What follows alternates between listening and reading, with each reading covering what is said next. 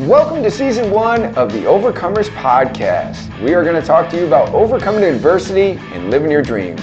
If you've ever struggled, this is for you. We're going to talk to you about such struggles as drug addiction, relationship struggles, parenting struggles, incarceration, being displaced from your home. We're even going to touch on things such as sexual assault, or even if you just struggle with finding your purpose, finding your passion, being part of a community, this is for you. Like I said, if you've ever struggled, this is for you. So welcome to the Overcomers Podcast, where we're going to help you to overcome the adversities of life and live your dreams. Well, welcome to another episode of the Overcomers Podcast, here with my co-host and wife, Cindy Barnes. Super excited. Interviewing our friend and mentor, Bedros Keuilian, today. Bedros is the franchisor of Fit Body Boot Camp, which has over 500 locations open, about 800 sold. He is a Wall Street Journal best-selling author of the book Man Up. He also is a co-founder of the Empire Mastermind with his partner, Craig Ballantyne. Which is a mastermind that we participated in and got to know Bedros and Craig really well and have benefited largely from their mentorship. Bedros also recently started a thing called The Project, which is where they really help create leaders and help men to dig deep and find their inner strength.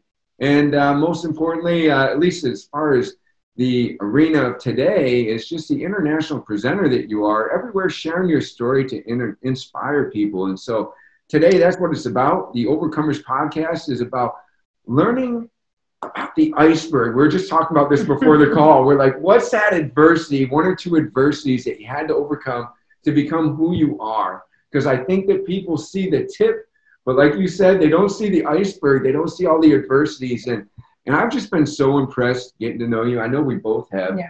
It's just been an awesome experience, and just somebody that we'll always respect and admire. And so that's what today was about. We wanted to share more of you with our circle, with the world. Well, I'll tell you what, first of all, the two of you are probably the best team of entrepreneurs I've ever met, because you guys complement each other really well, not only when you guys come to the mastermind, but when I see you at IFA events and now here. I just the vibe you guys naturally have is huge. So I think that automatically speaks to the number one thing, which is find a partner that matches your energy, that shares your vision, has your drive.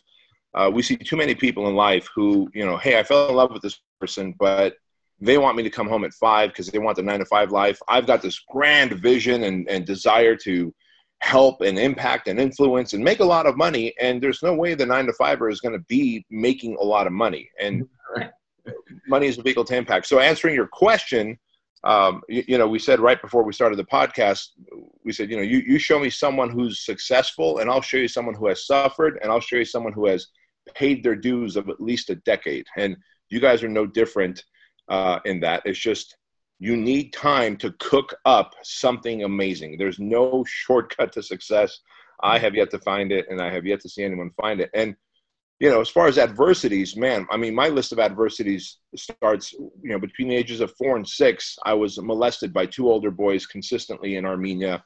You know, I hid that from the world until I was 37 years old. I'm 45 now. At 37, I started having massive anxiety attacks, panic attacks, and I was getting self-destructive in my business with our Fit Body Boot Camp franchise here, which had just started.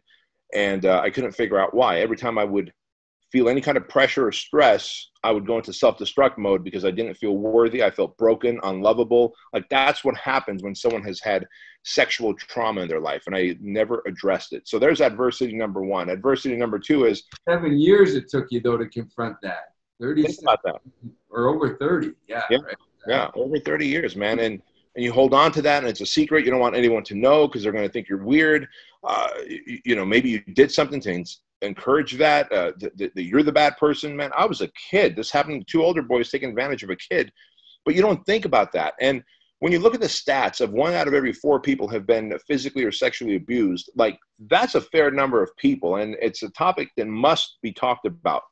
And, you know, sometimes on stage, just to really get the audience's attention, I say, lucky for me, I've been molested. And they go, whoa, what do you mean? I say, well, I've learned adversity and I've learned suffering early on.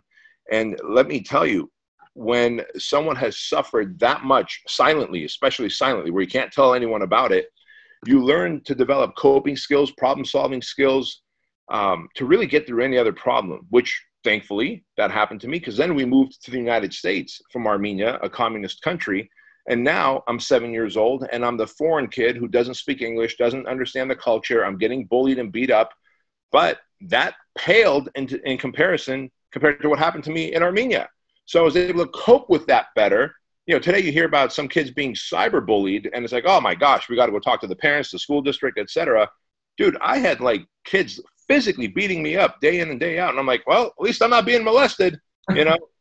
Well, the perspective of adversity, right? To have such intense adversity as being molested and then come here, because to me, that's a pretty huge adversity too, to come here and be the foreign kid and be bullied.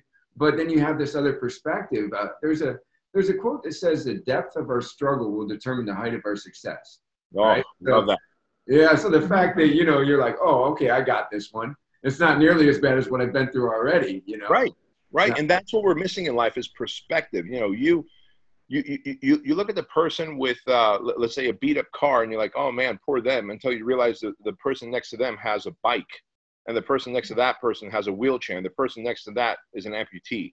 So perspective really sets the lens in which we look at life through, because if I've only grew up with a silver spoon in my mouth, well, the moment I deal with any kind of adversity, the weather's too hot, it's too cold, the Uber didn't pick me up in time, I'm going to have a meltdown. But if I've gone through some shit in life, and most of us, I'm not saying we should get molested, like no one should ever have to suffer through that. But most of us should put ourselves in a position to put ourselves against adversity, whether it's working out, whether it's doing a mud run, whether it's doing some kind of a physical challenge, just push into the sides of your comfort zone. The comfort zone gets so warm and fuzzy and cozy. What would happen if you started leaning into the sides of your comfort zone and realizing that, holy crap, I could do that, therefore I could do this in my life. And I could do that, therefore I could do this in my life. Mm. And so you're actually challenging people to find their adversity. Yes, exactly. Because Napoleon Hill says, every adversity comes with an equal seed of opportunity and greatness. Mm. Like literally. So if you look at it that way, if you look at a walnut, if the outer shell of the walnut is the adversity, which you have to break through to get it, that is adversity. Inside is a really delicious, healthy, good for your brain walnut that you get to eat. That's how life is. It's yin and yang. It's dark and light. It's black and white. It's cold and hot. Why would anyone think that they're going to achieve any level of success in health, relationship, mindset, money without dealing with adversity? It's obscene. Wow, that's such a great analogy about busting through that shell, that hard exterior, you know. And as I think about your story, I also think that I've often said that going to prison for 10 years was the best thing that ever happened to me. You know, exactly. I became a better father, I became a better husband, I became a better friend. But it only happened in that point because I was that kid that maybe took too much for granted in his life and thought that maybe the rules didn't apply to me. You know, I mean, that's really how I got there, combined with addiction, of course. But, you know, those kind of choices, you know, they bring you to this point in life where you have to make a decision. And the decision was, is this adversity going to break me? And when I decided, if it's to be, it's up to me. I like the saying that says that there's a couple great days in your life. You know, the day you were born, the day you find out why. I think that's an important one. And I'd like to say that there's a third one. The day that you decide that your life is your own, and that you can't blame anyone else for it, that it's totally up to you what happens with this life. You know, when you decide I'm in the driver's seat, you know, and that was something that happened to me during my adversity. You know what? And isn't it funny? Because by choice, you would never go to prison, right? Like, I never says like, incarcerate me, please. I was trying not to. Right? Please don't do it. but it's always in hindsight where you go, holy crap, man, I'm a better father. I'm a better husband. I'm a better entrepreneur. I'll never take my freedom for granted. And I'll never take opportunities for granted because there's not many there. And there's a high likelihood they're going to tack on more years if you don't stay in line. And so, and that's the missing component, man. And very much to what you said, when I'm on stage, I always talk about the book of life. I always say that, look, when we're born as kids, Like, who says that little Bobby's favorite color is going to be red or green, and that little Bobby's going to be a chunky little kid that's you know, just predisposed to hold fat, and little Bobby is clumsy? Like, who says that? Mom and dad have to do these things for us. They change our diaper, they feed us, so they go, oh, this is Bobby's favorite food, this is Bobby's favorite color. Because they're, but soon we grew up to get into our 20s and 30s, and we realize my whole life people have been doing things for me or telling me how my life should go. At one point, will you take the pen back and start writing in those blank pages of your book of life of how it's really supposed to go? Like you said, you know, the day that we're born and the day that we figure out what our purpose is. Well, if you leave it to someone else to tell you, well, go be a doctor. It's a, you know, people are always going to get sick. You're always going to make money. Go be a doctor. If you are not inclined to be a doctor, but you went and became a doctor, one, you're probably going to end up killing people because that's just not your calling. Number two, you're going to be one depressed person, and you only have about 100 years on this planet if you play your cards right. Like, if you live right, eat right, work out right, positive mental attitude, you only got 100 years. That is a short amount of time to be doing something that you are not meant to be doing because someone else was still writing in your book of life, man. Yeah. And if you want to increase your odds of living to 100, that you would work out at a Fit Body Boot Camp or a Journey or yeah. Only those two places, either at a Journey or a Fit Body. I love that. That's awesome. So take us back. So here we are, you know, you had to overcome being molested. You come to this country, you know, you're getting bullied as a foreign kid. What adversities, when you're looking at obstacles in your life, because I've heard you talk, and I've heard you talk about the F's that you live by and the R's that you live by. And I think that a person like you probably looks back on certain moments in their life. And maybe it's those moments where we said, you know what, I'm going to own all this. You know, you said at 37 years old, you owned the fact that you were molested, and it took you to another level. So what are those adversities, maybe one or two, that you're like, you know, I look back on this and I pull strength from it now. Now my adversity is Darren Hardy. I think it's a Darren Hardy quote. He says, my adversity is my advantage. Your adversity is your advantage. Exactly. So I'll actually give you a recent one. So today we're in 2020. The year was 2013. And I found out, now keep in mind, Fit Body Bootcamp only had like 180 locations at the time. While that may sound like a lot, it's not compared to the 800 that we've sold and the almost 600 we've got open. In 2013, I'm not the leader that I am today. I didn't know how to problem solve, communicate. I really didn't know how to be decisive, make fast decisions, because I was afraid that what if I make a mistake? How's it going to look? How's it going to feel? What if it's going to cost me? But I knew there was something going on in my business, guys. And finally, I asked my wife, I said, hey, can you check to see what's going on? We've got 180 locations. But each month, we only get enough money from maybe 100. Mm-hmm. The math doesn't work out. What's going on? We can't have collections that high. Well, as it turns out, we had an employee who intentionally was not charging some of our franchisees their monthly royalty fees, simply because she wanted to keep the company small so that she could be the top dog. Mm. Well, that put us in $640,000 in debt. Now imagine that. So I had a decision to make. I either had to work my way out of that negative hole while still trying to support our franchisees. Remember, as a franchisor, you have a responsibility to your franchisees. So you still got to support them, and I got to dig my way out of a hole. And it did cross my mind, because my attorney told me, he goes, or you can file bankruptcy and it all goes away. Mm, now, in that moment, there is the easy path and there is the hard path. And we've all heard this, and if you haven't heard this, this is a words to live by. If you choose the easy path every time, you're going to live a hard life. Yeah. If you choose the hard path, you're going to live an easy life. Mm-hmm. And it wasn't easy for me to decide that I'm not going to file bankruptcy, that I am going to dig my way out of that hole while serving my franchisees. And after 4 years, I was able to get out of that, become debt-free. But let me tell you, man, that was a painful process. Like, there's one set of adversity right there where, look, hey, I'm an American now. I can file bankruptcy. I've never filed bankruptcy. And I certainly didn't go intentionally maxing out credit cards like some people do. Like, I had every justifiable reason to file. My attorney was saying, file. If I were you, I would file. Yeah. You know, there's certain core values that people come to live by. On our wall at every Journey, it says, never give up. And I'll tell you where that came from. I was in prison, and one time I saw that, you know, people would actually stick things to their walls, and they would stick them up on their walls with toothpaste, because we didn't have tape or anything, but toothpaste is a real good adhesive. And he had this frog that was about to be swallowed by a stork, and the frog is choking the stork, right? And it says, never give up. And I was like, that's me. I feel like that's me right now. Like, this place could really swallow me up. And so I started living by that. And then I felt like, you know, I come home, we start a gym, you know, Phoenix becomes our logo. And I feel like never give up has been a core value.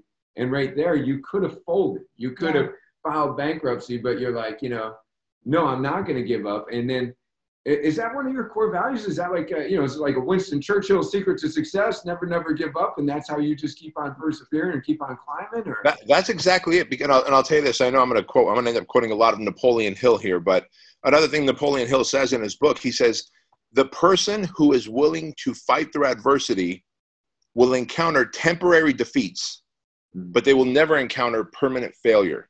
Ooh, that's a good one. Yeah. The person that's willing to fight through adversity will encounter temporary defeats, but will never encounter permanent failure. Mm. So I knew that if I just fought through that, that period was going to be a temporary defeat.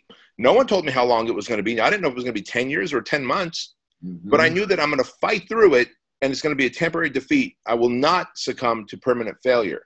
And that's just a mindset that I live by ever since I read that in Napoleon Hill's book, Outwitting the Devil. So it's like you're going to lose a few battles, but you're going to win the war, right? Amen. Right there. Yeah.